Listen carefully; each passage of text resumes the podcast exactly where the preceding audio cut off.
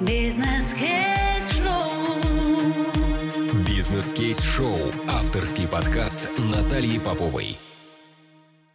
Всем привет, меня зовут Наталья Попова, и это мой авторский подкаст «Бизнес-кейс-шоу». Сегодня у меня в гостях Юлия Герасимович, основатель агентства по подбору IT-специалистов IT People, организатор самых крутых мероприятий и конференций для айтишников, таких как DUMP, FailConf, PyCon и IT-Регата, а также турниров по покеру. Юля, привет! Привет! Юля, я думаю, первый вопрос, который интересует меня и моих слушателей, как ты попала в IT-сферу? Вообще, с чего это все началось? Потому что я знаю, что по образованию ты гуманитарий, работала ты в маркетинге, и я очень хорошо помню 2008 год, да, все верно? Когда мы с тобой встретились на одной айтишной конференции, как раз в тот момент появилась компания IT People. Ну, я работала в маркетинге, это правда, но это был маркетинг телеком-компании. Я работала в Урал-Рилкоме, потом в Голден Телекоме. Из Голден Телеком перешла в Диалог-Квартал, где занималась интернет-порталом, развитием электронной версии журнала. Поэтому я работала в такой айтишной, около айтишной сфере, но на менеджерских должностях. Соответственно, переход в IT People, он не стал таким уж прям, ну, то есть я не из парикмахерской туда пришла. Все-таки менеджерский опыт был. Я не программировала сама, но я ставила задачи программистам и в целом понимала, как это все функционирует, отдавала заказы в диджитал-агентство и так далее. Интересно. А ты помнишь вообще тот период, когда у тебя вот появилась только эта идея создать IT People? Это же был кризис, вот прямо как сейчас, да, тоже был такой период, когда была очень нестабильная ситуация, 2008 год, сейчас пандемия, и, возможно, что-то повторяется. Ну да, это тоже история из серии «Не было бы счастья, да несчастье помогло». Я никогда не хотела свой бизнес, у меня отец бизнесмен, я смотрела на то, как он работает, думала, да вообще не в жизнь. И родители всегда меня ориентировали на работу в крупных компаниях. Говорили, что это стабильно, это прогнозируемо, это декретные, это заработать себе на пенсию и все в таком духе. В целом я достаточно успешно делала карьеру в крупных компаниях, потому что, ну, вроде как человек я не глупый, я могу себя на собеседовании продавать и потом каких-то результатов достигать, и все было нормально. Другое дело то, что по структуре личности мне, наверное, не очень подходит такой тип работы, потому что в крупной компании ты занимаешь определенную должность, и ты все равно вот как будто бы в определенной ячейке находишься. И это нормально для крупной компании, если каждый будет идти во все стороны, то будет какой-то хаос невероятный, и слаженной работы не получится. Мне с моей структурой личности мне как-то гораздо комфортнее, интереснее не работать в рамках, ну, одной плюс-минус какой-то должностной инструкции. По IT People вот за 10 лет мы видим, что у нас тут столько всего наросло, у нас и рекрутинг, и спартакиады, и конференции, и регаты, и походы, и образовательные курсы, и, в общем, драм-кружок, кружок по фото. Классно. Да, и, получается, кризис 2008 года меня застал вот в деловом квартале. Там в целом все было хорошо и интересно, но стали сильно падать доходы. И в январе 2009 года, я помню, я получила типа там 12 500. Это в целом выглядело... Ну, то есть я могла прожить на такую сумму, но это как-то было сильно ниже уровня моего достоинства. Я решила искать какие-то подработки. Ну, типа, какую ты найдешь подработку, когда ты руководитель интернет-портала? Ну, не найдешь же там другой интернет-портал с какой-то компанией чего-то. В тот момент параллельно я уже занималась таким своего рода сводничеством. Ну, у меня были друзья, которым нужны сотрудники. У меня были просто друзья, которые искали работу. И я как-то их знакомила друг с другом, и это было все совершенно бесплатно на некоммерческой такой основе. И вот одному из этих друзей, у которого была своя компания, я пожаловалась на свое такое падение доходов. Говорю, у меня будет какую-нибудь подработку, но я не знаю, какую. Он мне такой, ну, пишет через несколько дней, слушай, а вот ты мне уже 4 своих друзей привела, и они прям все прикольные. А давай мне еще мне посоветуй кого-нибудь. Я такая, так я же не агентство, ты же можешь там в какое-нибудь нормальное рекрутинговое агентство пойти, зачем тебе я? На что он мне отвечает, ну так и что, я туда приду, а вот мне нужен программист, поисковый оптимизатор, там, верстальщик и кто-то там продавец IT-услуг. Они же не поймут, кто именно, а ты уже все знаешь, понимаешь, и можешь профессиональные качество оценить и нашу корпоративную культуру, знаешь, типа, давай с тобой. Я такой думаю, ну ладно, давай попробуем. Пошла к нашему HR корпоративному, говорю, как работает агентство, сколько они вообще денег берут? Она отвечает, они берут 15% от годового дохода. Ну ты же не агентство, ты возьми 7%. Я такая говорю, Глеб, это был Глеб Ольшанский. Говорю, Глеб, давай за 7% я тебе найду. Ну и нашла. И потом пошло такое сарафанное радио, он мне порекомендовал другим своим друзьям, те еще. И как-то я так обнаружила, что у меня уже появилась вторая работа. Классно. И таким образом ты открыла первое в Екатеринбурге агентство по подбору именно IT-специалистов. И ты, кстати, была одной из первых в России, кто выделил эту нишу в отдельный бизнес, именно подбор IT-специалистов. Классно. Юль, ты задаешь тренды, потому что мы сейчас и сегодня в нашем подкасте будем говорить очень много о трендах, которые, я вижу, задаешь именно ты, твоя компания. Мне кажется, ты меня переоцениваешь. Ну ладно, спасибо. Ты знаешь, мы хорошо подготовились, поэтому мы изучили информацию о тебе, поэтому у нас есть цифры. Вряд ли мы переоцениваем. Мы очень неплохо подготовились к сегодняшней встрече.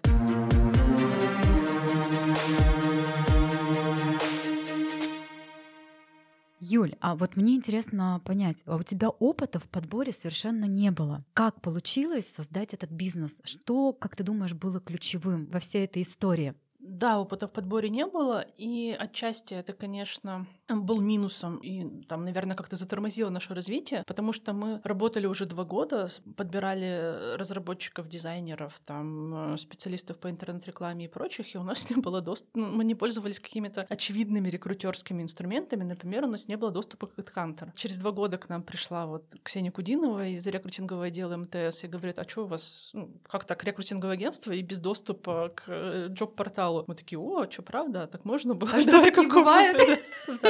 Часто вспоминать, конечно, смешно. С другой стороны, IT People вырос довольно таким самостийным, что ли. У нас был рекрутинг, ну и остается такой рекрутинг через нетворкинг. То есть мы стараемся всевозможными способами окружать себя IT-специалистами. Да, мы занимаемся подбором. Еще мы организовали проект много лет у нас, он работал. Открытые семинары по средам, и просто каждую среду собирали айтишников на разные темы. Сейчас бы это называлось митапы, да, в 2010 году не было еще такого слова. Через эти митапы знакомились с людьми. Плюс наши спартакиады, наши конференции, наши курсы. Когда приходит заявка в IT People, мы первым делом смотрим тех, кто у нас есть, тех, с кем мы дружим. Люди сами обращаются к нам, потому что, ну, сложно искать так вот, там, пойти по рынку, искать работу. Гораздо проще прийти там, в IT People. Вот есть девочка-рекрутер, которую ты уже давно знаешь, потому что многократно ее видел, там, несколько раз в год на разных мероприятиях. Поговорить, что есть на рынке. Таким образом, тебя и сориентируют, и работы помогут найти, и за ручку проведут, и так далее. Поэтому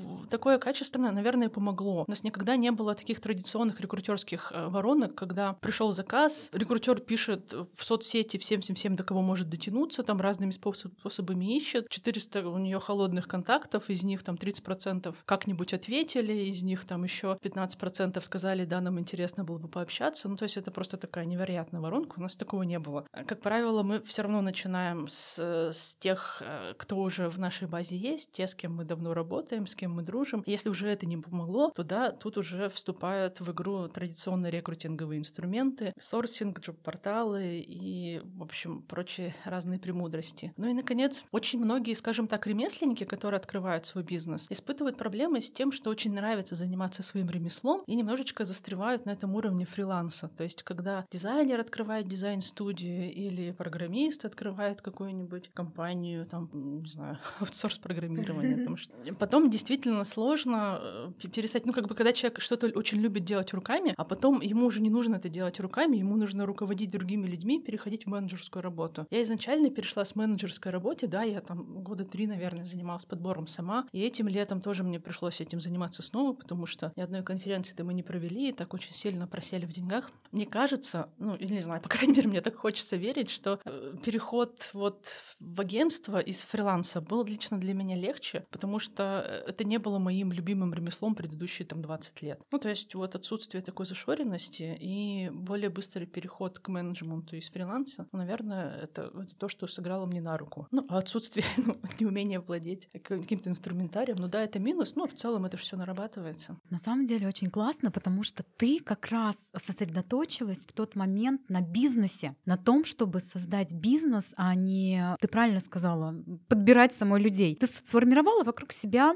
команду, наняла людей, которые классно умеют это делать, да, и люди занимались любимым делом, подбором, а ты занималась чем? Развитием компании. Хотя я очень много раз думала, зачем мне это надо, я могу... Ну, то есть я же в целом успешный рекрутер, я могу закрывать там 1, ну пусть 2 вакансии в месяц, получать, соответственно, там 1 или 2 там месячных дохода специалиста и вообще жить припеваючи, без всякого вот это вот. Найм, обучение, мотивация, профилактика выгорания, планирование, финансовый менеджмент, без вот этих всех менеджерских штук. Потому что здесь важно в себе развивать как раз управленческие софт-скиллы. А если ты в профессии, то здесь нужно прокачивать свои хард-скиллы. Не, ну софт-скиллы тоже имеют значение, но здесь немножко о другом, да? Ну, слушай, ну управленцы тоже есть хард-скиллы. Конечно. Вот я сейчас, например, начала учиться на курсе составления финмоделей, управленческой отчетности, вот этого всего. То есть это вполне себе такой управленческий хард-скилл. Школа Финскилл, это онлайн-школа. Один из ее преподавателей ездил к нам на IT-Регату, вот мы там познакомились, подружились. Я узнала, что она преподает в этом онлайн-проекте. Говорю, можно вот? Я как раз хотела нанять как репетитора по финансам, потому что у нас в целом, ну, плюс-минус нормально, наверное, как-то финансовый учет выстроен, но хочется лучше прям, потому что это такая личная, ну, как личная осознанность для собственника, это прям для меня слово этого года. Так и в бизнесе понимать, сколько денег, почему столько, откуда они берутся, куда они уходят, вот это вот все. Это прям как-то важно, интересно. Здорово, здорово. Забавно, знаешь, то, что у меня родители, отец финансовый директор, а мама бухгалтер. И у меня все детство прошло под вот эти вот их финансовые разговоры. Когда они что-то обсуждали, мне в детстве казалось, ну это такая муть, ну это так скучно, ну как это можно, давайте за ужином поговорим про что-нибудь интересное. По факту я вот выросла, и мне сейчас кажется, ну это так вообще интересно, там какая-нибудь система оптимизации налогообложения. Давайте вот это вот поговорим, давайте вот это применим. Ну, видимо, это все-таки закладывается куда-то. Да, ты знаешь, мне прям хочется о многом говорить. Юль, ты такая многогранная, у меня столько вопросов, я не знаю, хватит ли нам эфирного времени. Первое, все-таки, о чем я хочу поговорить,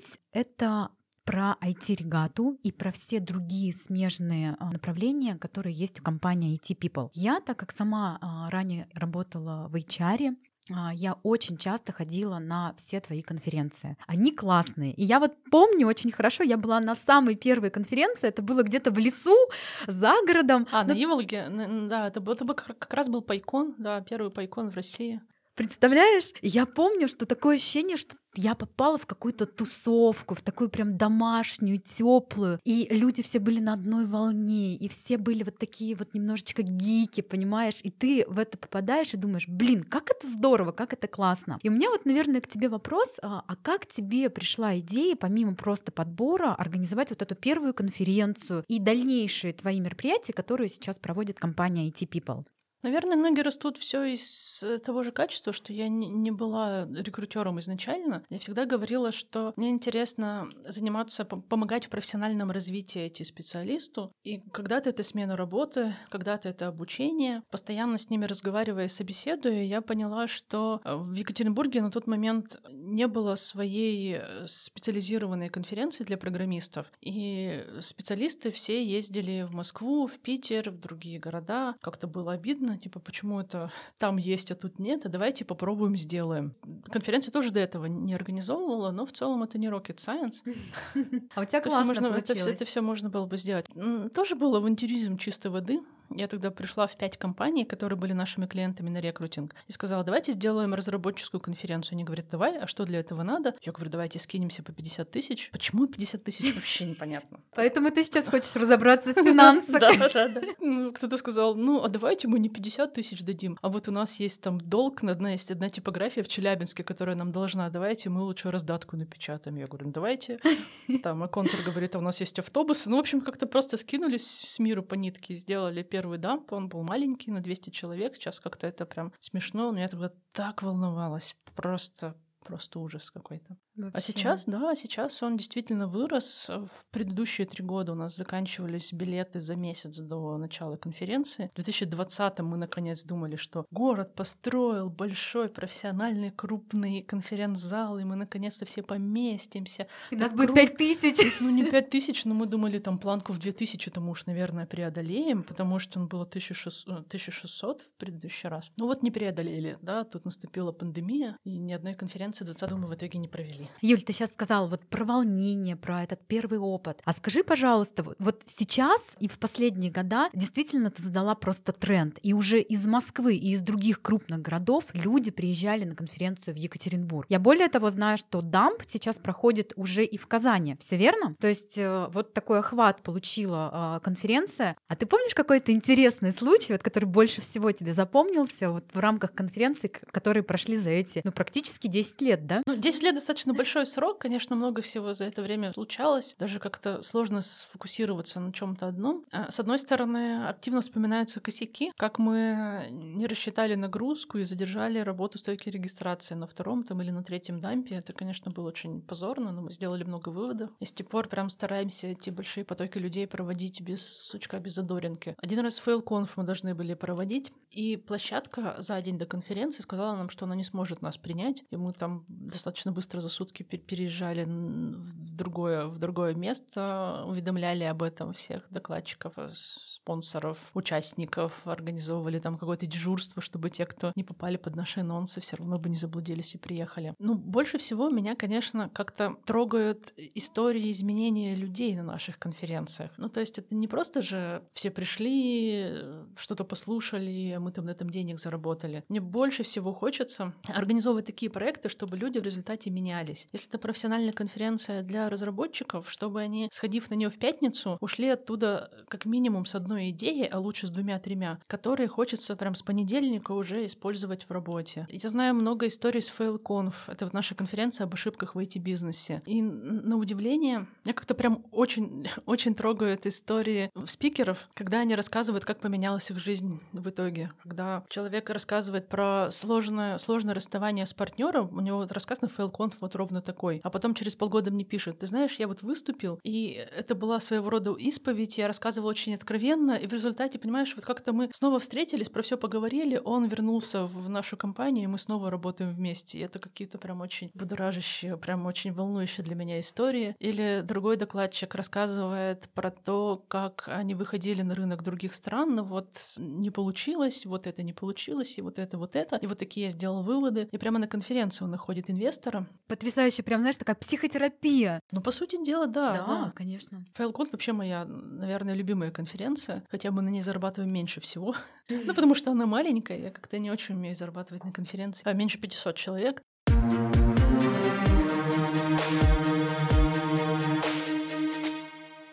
Юля, мне еще хотелось бы поговорить про IT-регату.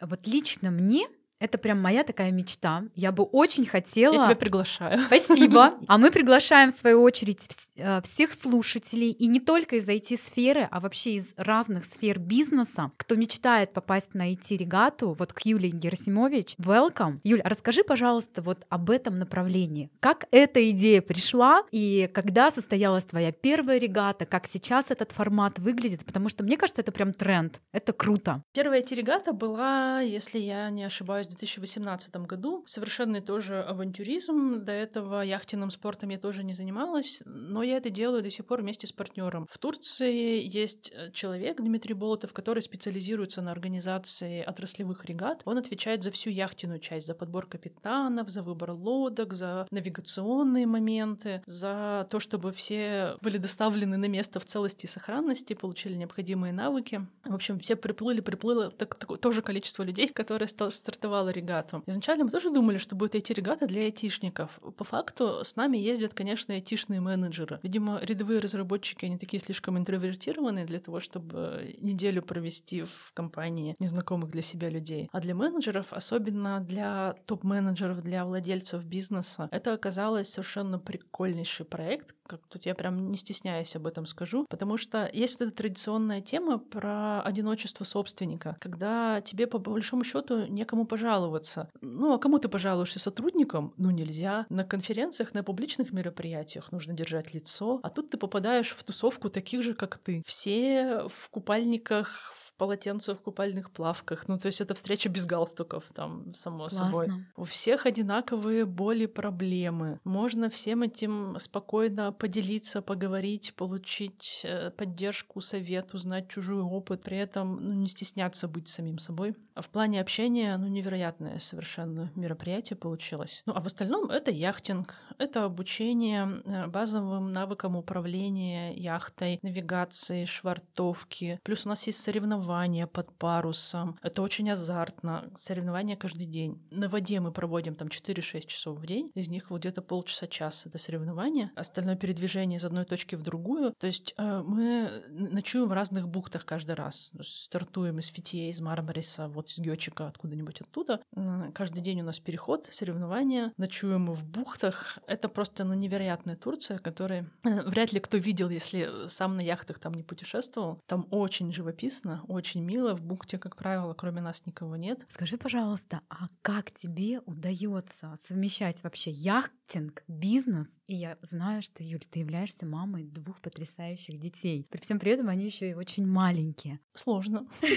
Ну, в смысле, что заниматься просто бизнесом таким разнонаправленным в целом, наверное, проще, чем одинаковыми задачами. Ну, просто мне в силу моей личности, мне интереснее заниматься разным. Тем более, что это, по большому счету, есть у этого общее. Это общение с людьми, которые мне очень сильно нравятся. Я очень люблю айтишников. Мне кажется, что это просто вот какая-то очень умная, развитая, интеллигентная каста. Для того, чтобы общаться с ними побольше, пришлось даже вот создать себе IT People, выйти замуж за разработчиков. Все наши друзья тоже из этой сферы, поэтому просто я такой моночеловек в этом плане. Потрясающе. Сочетать бизнес с детьми непросто. Я должна сказать, что у меня, конечно, было гораздо больше розовых очков на этот счет. Когда я только планировала, думала, что такое? Рожу, потом вернусь в бизнес, и дальше у меня будет все то же самое, просто у меня будут дети. Нет. Юль, мне тогда интересно, и моим слушателям, как же уйти в декрет, но при всем при этом не потерять бизнес? Можешь поделиться какими-то своими лайфхаками? В целом это была длинная, конечно, история. Я думала, что это быстрее получится и проще. По факту на весь этот процесс перестройки бизнеса ушло 2 года. Я всегда говорю, что забеременеть и родить было сильно проще, чем бизнес перестроить. Там много, конечно, разных историй. Как я сначала пыталась нанять руководителя сразу же сильного со стороны, готового, опытного, прогрессивного. И как это не очень получилось. Потом я выращивала таких middle-менеджеров внутри своей команды, поделила бизнес на 3 достаточно простых части, на курсы, конференции, рекрутинг. У каждого отдела был свой руководитель, и там потихонечку мы росли. Из каких-то, наверное, оригинальных штук, которые я не очень много у кого вижу, была передача финансовой ответственности сотрудникам. То есть у нас была и остается вообще полная финансовая прозрачность. Все видят, сколько мы зарабатываем. Все деньги кладутся, условно говоря, в общий котел, и затем делятся оттуда, исходя из ролей, которые играют люди. То есть в конференции, если ты работаешь со спонсорами, то ты берешь столько-то. Если ты работаешь с докладчиками, то вот твой процент. Если занимаешься продвижением, и даже офис-менеджер тоже, по сути дела, в доле от прибыли, потому что от нее зависит продажа билетов, скорость обслуживания клиентов и финансовый результат конференции там в том числе. И в рекрутинге также и так далее. В общем, вот такая финансовая прозрачность и распределение денег из общего котла, и, как это называется, передача ответственности финансовой на места. Мне кажется, что это сыграло свою роль. Мне прям интересно, а все ли сотрудники были к этому готовы? Слушай, это вообще прошло все без сучка, без задоринки, но у меня еще прекрасная команда осталась, поэтому мне прям очень, очень повезло с людьми и вообще продолжает вести. Здорово, это правда. Мне кажется, после этого сложно, после IT People довольно сложно работать в каком-то другом найме, потому что, все немножко по-другому, да, ты не просто рекрутер, ты рекрутер, который еще делает конференции и курсы, ты не просто наемный сотрудник на окладе, а ты наемный сотрудник на окладе и еще завязан на финансовый результат всей компании. Ты можешь предлагать любые идеи, запускать новые проекты, и это совершенно легко, быстро, просто, и, в общем, тебя поддержат. Юль, а есть ли какие-то сейчас у тебя лайфхаки, которые помогают тебе совмещать бизнес и воспитание детей?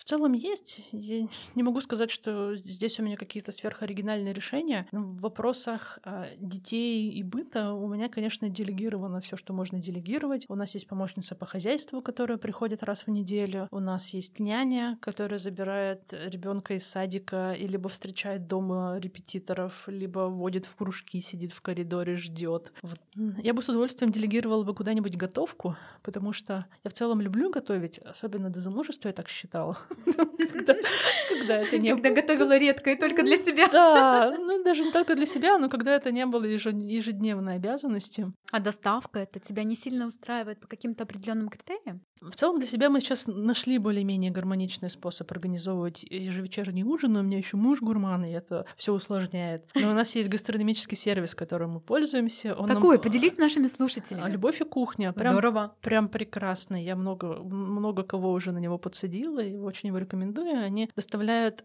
пакеты с ингредиентами для каждого ужина. Рецепты очень оригинальные. Если работающая женщина будет пытаться так кормить семью, да, так кормить семью настолько разнообразными гастрономическими изысками, ей, мне кажется, придется жизнь на это положить, изучать рецепты, выискивать эти продукты в магазинах, а так тебе все привозят в вакуумные упаковки, пакетики, разряжаешь, по инструкции смешиваешь и получаешь каждый вечер блюдо ресторанного качества. Все довольны, вообще все прекрасно. Какое последнее блюдо тебе понравилось?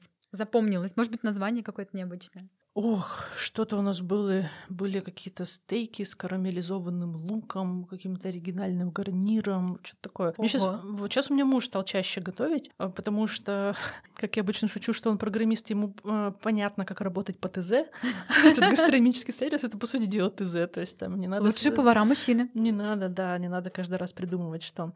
Из каких-то таких вещей, которые, может быть, сложно воспроизводимы, у меня достаточно все близко расположено. Мы живем в центре, детский садик примерно 10 минут ходьбы от нашего дома. Еще 10 минут ходьбы — это офис, и это такой маленький треугольник. Вот я хожу по этому треугольнику. Сейчас вот я еще приметила себе спортклуб, он по дороге между садиком и работой. И думаю, наверное, надо попробовать туда ходить по утрам, в очередной раз себе дать такое. Шанс, да. Заниматься спортом регулярно. Это же все зависело от меня, ну, в смысле, от меня зависел выбор садика, от меня зависел выбор офиса и выбор квартиры в целом тоже. Поэтому, да, то есть там транспортное плечо очень маленькое. Ну, это экономит, мне кажется, ну сколько? Ну, 1,5-2 часа в день. Это большая экономия, да, дорога. Все-таки раньше было все логично, не просто так, да? Где живешь, там детский сад и школа. Обо всем позаботились, а сейчас нет, если школа, то только частная и обязательно где-нибудь в другом районе и так далее.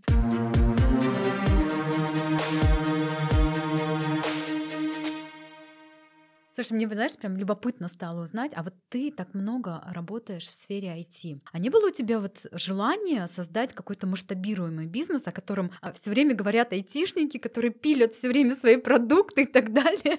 Это на тебя никак не повлияло? Вот. Не, на меня это, конечно, повлияло. И вернувшись из декрета, я прям серьезно думала, как клево было бы какой-нибудь создать свой IT-продукт и развивать его на Россию, может быть, на весь мир. И какое-то время вот в этой вот золотой лихорадке я провела, но в целом я сейчас понимаю, что по-честному, ну, дети отнимают, конечно, время, тем более, что когда дети маленькие, у меня одному 3, другому 5, и для запуска принципиально другого бизнеса нужно очень большое количество ресурсов, это прям вот как начинать все с самого начала. Ну да, есть уже какой-то опыт, есть связи, есть, я не знаю, там, шишки и понимание своих сильных сторон, но все равно запускать новый бизнес нужно на пике ресурсов, то есть на пике жизненных, энергетических, временных, финансовых. Но сейчас у меня не такой пик, сейчас у меня вот ресурсы распределяются, уж не знаю, равномерно или нет, между там 2-3 сферами моей жизни, поэтому я себя очень стараюсь как-то от всей этой маниловщины, знаешь, так...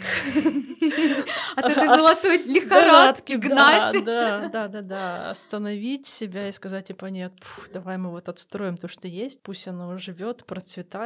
Ну, потом, может быть, я как-нибудь вернусь к этой теме. У меня еще идеи как-то нет, что для меня вообще странно, потому что обычно у меня идей сильно больше, чем я могу реализовать. Но вот какой-то такой идеи айтишного продукта, какого-то сервиса у меня нет пока, поэтому... Ну, это было бы совсем, я не знаю, неправильно пытаться сейчас сделать то, не знаю что, ну зачем. Слушай, спасибо. Так прям откровенно мы обсудили эту тему, потому что, ты знаешь, я сейчас провожу серию вебинаров на тему генерация бизнес-идей и проверка гипотез в рамках московского преакселератора. Мы в рамках этого вебинара уже, к нам пришло уже более 7000 студентов из ведущих вузов России, там и МГУ, да, и МИФИ, и другие вузы. И, ты знаешь, очень много приходят именно с идеями такими IT.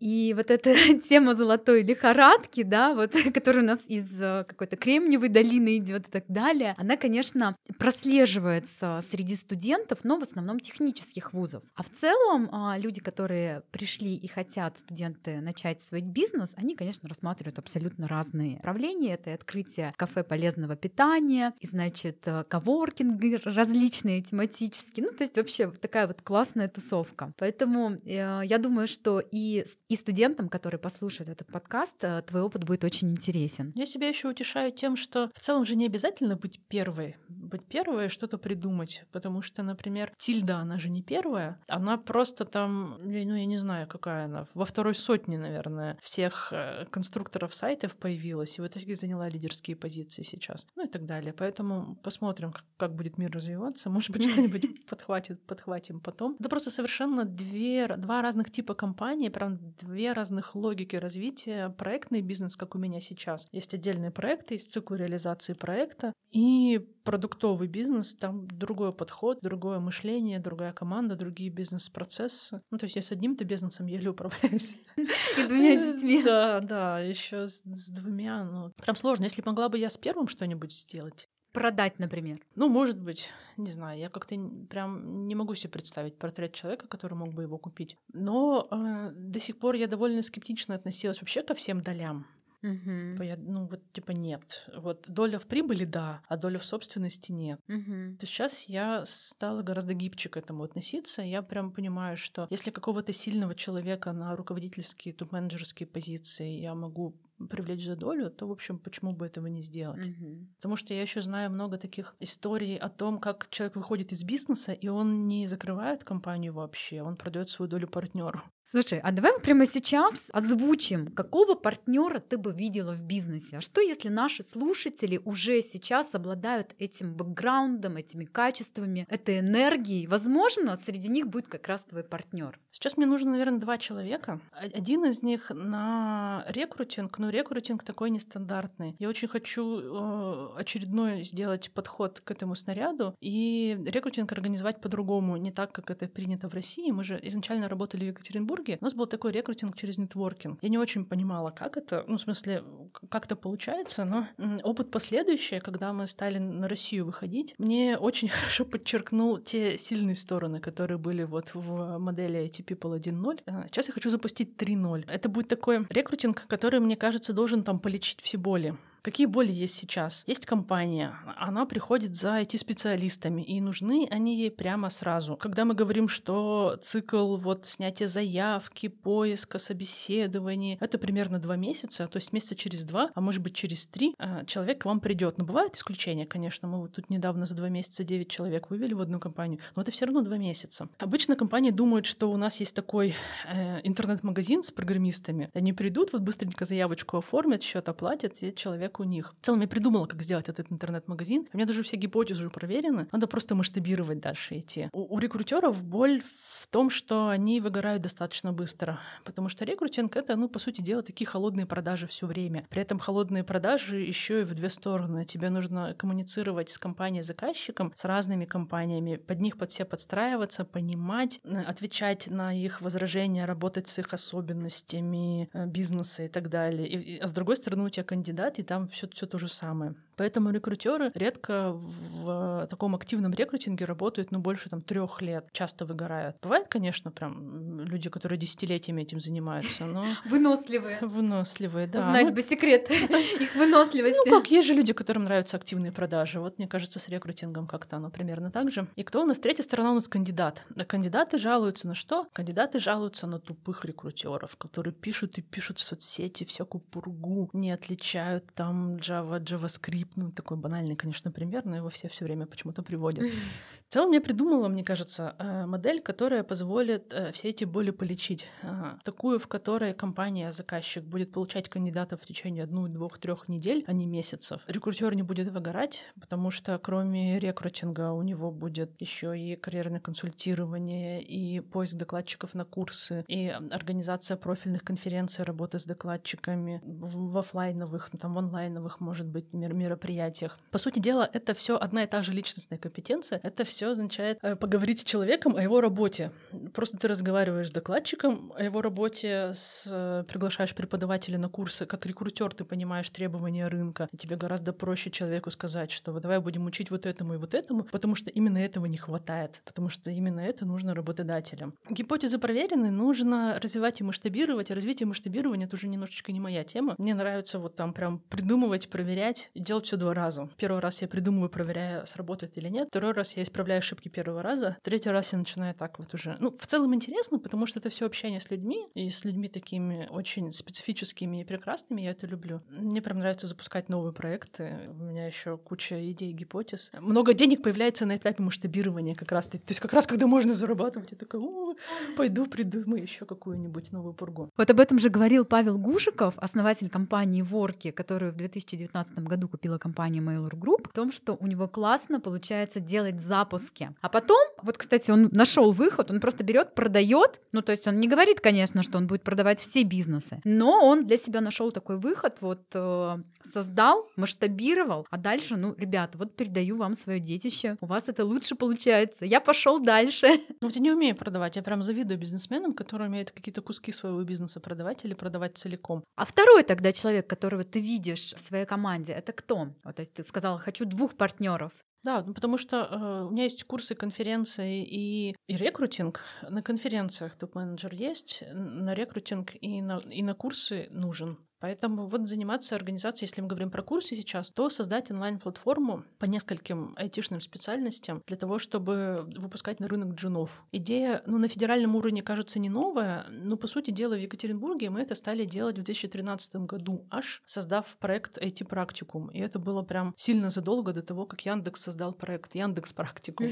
Мне вообще в целом интересно, как складывалась бы моя жизнь и работа. Там, живя я не в Екатеринбурге и не имея вот это вот позиционирование, что мы только в офлайне развиваем местное екатеринбургское IT-сообщество. Если бы я где-то жила в одной из 2 столиц, что бы это было бы?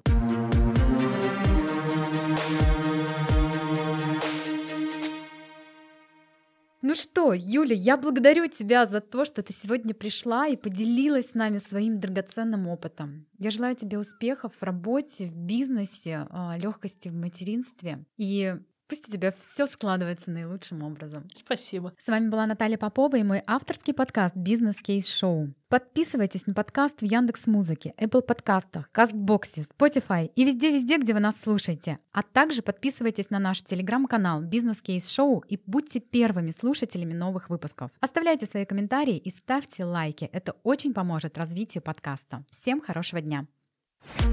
«Бизнес-кейс-шоу» — авторский подкаст Натальи Поповой.